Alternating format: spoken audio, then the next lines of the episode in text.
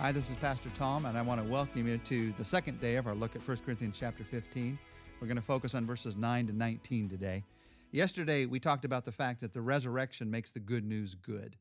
There's a second major truth in this chapter. The whole center section of this chapter is about this truth, and that is not only does the resurrection make the good news good, but also the resurrection makes faith real. It makes faith real. We have faith in something not just a philosophy about something. We have faith in a resurrected Lord. It makes faith real. And Paul, in talking about real faith, he begins by talking about his own life as he talks about his assurance and the assurance that all of us can have of the resurrection of Christ. Listen to what he says in verses 9 to 12. For I am the least of the apostles, and do not even deserve to be called an apostle, because I persecuted the church of God. But by the grace of God, I am what I am, and his grace to me was not without effect. No, I worked harder than all of them, yet not I, but the grace of God that was with me. Whether then it was I or they, this is what we preach, and this is what you believed. But if it is preached that Christ has been raised from the dead, how can some of you say there is no resurrection from the dead? Paul begins by talking about himself, and then he talks about them he talks about how he'd experienced the resurrection of Christ, seen the resurrected Lord, and the grace of God that had come into his life, and how that grace caused him to work for God in new ways. That's always the way it is. You don't work to get grace, but when you get grace, God's genuine grace, there are works, there are things that grow out of that. And by the grace of God, he said, it had an effect. I began to share the good news, and I shared it with you, he said. And so he said, How can some of you say there's no resurrection? The people, some of the people in Corinth were teaching that there was no resurrection of the dead. Now, the problem came from probably one of two sources, or maybe both at the same time. It could have come from a Jewish background or from a Greek background. It could have come from the Jewish background.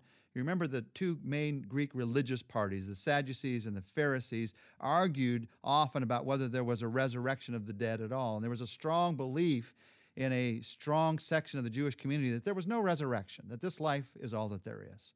It's a very secular way of looking at our relationship with God. Or it, it could have come from a Greek background who believed in some kind of a resurrection of the soul, but this body, this physical body, it was just to be done away with. And Paul was writing to say there is a resurrection, and there's a resurrection of the body. Instead of the Jewish background or the Greek background, Paul in these verses talks about our Christian truth, the Christian background. And as he walks through the truth that Jesus is raised from the dead, he presents four basic arguments to declare that without a shadow of a doubt, the resurrection is at the center of everything we believe. If you take out the resurrection, you may as well take out all that has to do with Christianity. Four basic arguments, beginning with the first one, which I would call the what if argument the what if there's no resurrection. Verses 13 to 19, he talks about that. If there is no resurrection of the dead, then not even Christ has been raised. And if Christ has not been raised, our preaching is useless, and so is your faith. More than that, we are then found to be false witnesses for God, for we have testified about God that He raised Christ from the dead. For He did not raise Him if in fact the dead are not raised. For if the dead are not raised, then Christ has not been raised either. And if Christ has not been raised, your faith is futile. You're still in your sins. Then those who have fallen asleep in Christ are lost. If only for this life we have hope in Christ, we are to be pitied more than all men. Paul walks through in these verses the argument if there's no resurrection, what would that mean? And he says, well, first of all, if you're saying we're not raised, that means that Jesus wasn't raised because our resurrection is based on his resurrection. And his resurrection guarantees our resurrection. So Paul is saying you're not only struggling with whether you can be raised or not, resurrected or not. If you begin to argue against a resurrection, you're arguing against the resurrection of Christ.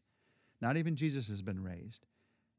And out of that, he presents this long list of what that would rob us of. If Christ has not been raised. What does that mean? He says. And he just goes through this list. First, he says that means our preaching is in vain. Why, he says, should we even have preached at all? It means nothing if there's no resurrection. How can you offer somebody forgiveness if Jesus doesn't have power over death? And that's what the resurrection declares. Paul goes on and says, if Christ hasn't been raised, we're false witnesses. He's just trying to get them to understand what they're really saying when they say there's no such thing as a resurrection. And so he's saying you're declaring that anyone who says there's a resurrection is a false witness of God. In that day, a false witness about things that, of God was often deserving of death. We're false witnesses. And he goes on to say if there's no resurrection, you're still in your sins. There's no power over sin. And so, because of that, you're still in your sins. This isn't just about what's going to happen after you die. The resurrection is also about what's happened in your life the moment you became a believer in Christ, the power of God in your life. And so he says, without the resurrection, he's just going down this list. It means your faith is worthless. You see, the resurrection is what makes faith, genuine faith, real. There are many people who think that faith has to do with a feeling. If I can feel confident about something or feel warmly towards something or feel something from someone that meets a need in my life, if I got good feelings about it, we call that faith. That's not faith, that's just feelings. And, and w- with those kinds of feelings, I could have great feelings about things that are totally destructive to me. In fact, all you have to do is look at some of the great false teachers through history, Jim Jones type of people, who those who followed them had great feelings about them and followed them all the way to their death, all the way to their destruction. So faith is not just about feeling kindly or warmly or confidently towards someone. Faith is about a fact. It begins there. I put faith in something. And I'm putting my faith in the fact, the truth that Jesus came to this earth, he died, and he was resurrected. And after I have that faith, once I put my faith in him, then that's what I hang on to. There are some people who, after they put their faith in the resurrection, feel that somehow they've outgrown their need for such things as a resurrection. Now, I'm always going to need that. In fact, if I let go of that, then my faith is worthless. All I've got left is the feeling. I'm not standing on anything. Your faith is worthless. And so then Paul says the shocking thing if there is no resurrection, we are of all men most to be pitied. Sometimes you hear things said in Christian circles, sentimental kind of things, such as, well, if, even if there is no resurrection from the dead after this life, it's been worth knowing Jesus in my life. It's been worth having a relationship with him. And Paul says that is absolutely false. Paul says we're to be pitied. If we've trusted in a lie all of our lives, he says, if you do not trust in the resurrection, why would you live this Christian life? You see, for Paul, the Christian life wasn't just a nicer life in this world, it meant persecution, it meant being ridiculed, it meant almost being killed many times. And so, for that reason and many more, Paul says we're to be pitied. We're to be pitied not only because of the facts of what might happen, but also because of the foolishness of our belief. If we have a philosophy that's based on the hope of eternity, that after this life, God has a future in us, an eternity for us, and we live towards that all of our lives, and then there is nothing on the other side of it, Paul says, why would you live that way? That's an empty way to live. Don't buy into any of the thinking that apart from a resurrection, we can live a valuable Christian life. That's just good social thinking. That is not deeply loving the Lord Jesus Christ. He's the one who died for us. He's the one who came alive out of that grave. And so the rest of my life, the rest of your life, we stand on the truth of the resurrection.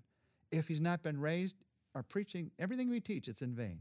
We're, we're lying to people. We're still in our sins. My faith is with us. In fact, I'm to be pitied. But with the resurrection, our preaching changes lives. With the resurrection, we're telling a truth that brings light to the world. With the resurrection, I've been freed from my sins. With the resurrection, my faith, my faith is everything.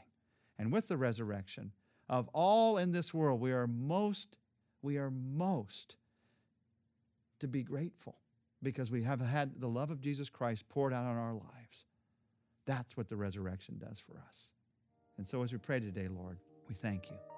Thank you, Jesus, that you gave your life on a cross. Thank you that you went into that tomb. And thank you that three days later you came out of that tomb alive, keeping your promise and showing your promise in our lives. Lord, help us to live out the truth. Help me to live out the truth of your life in my life today. In your name I pray. Amen. Tomorrow we're going to see some more of what Paul has to say about the certainty of the resurrection.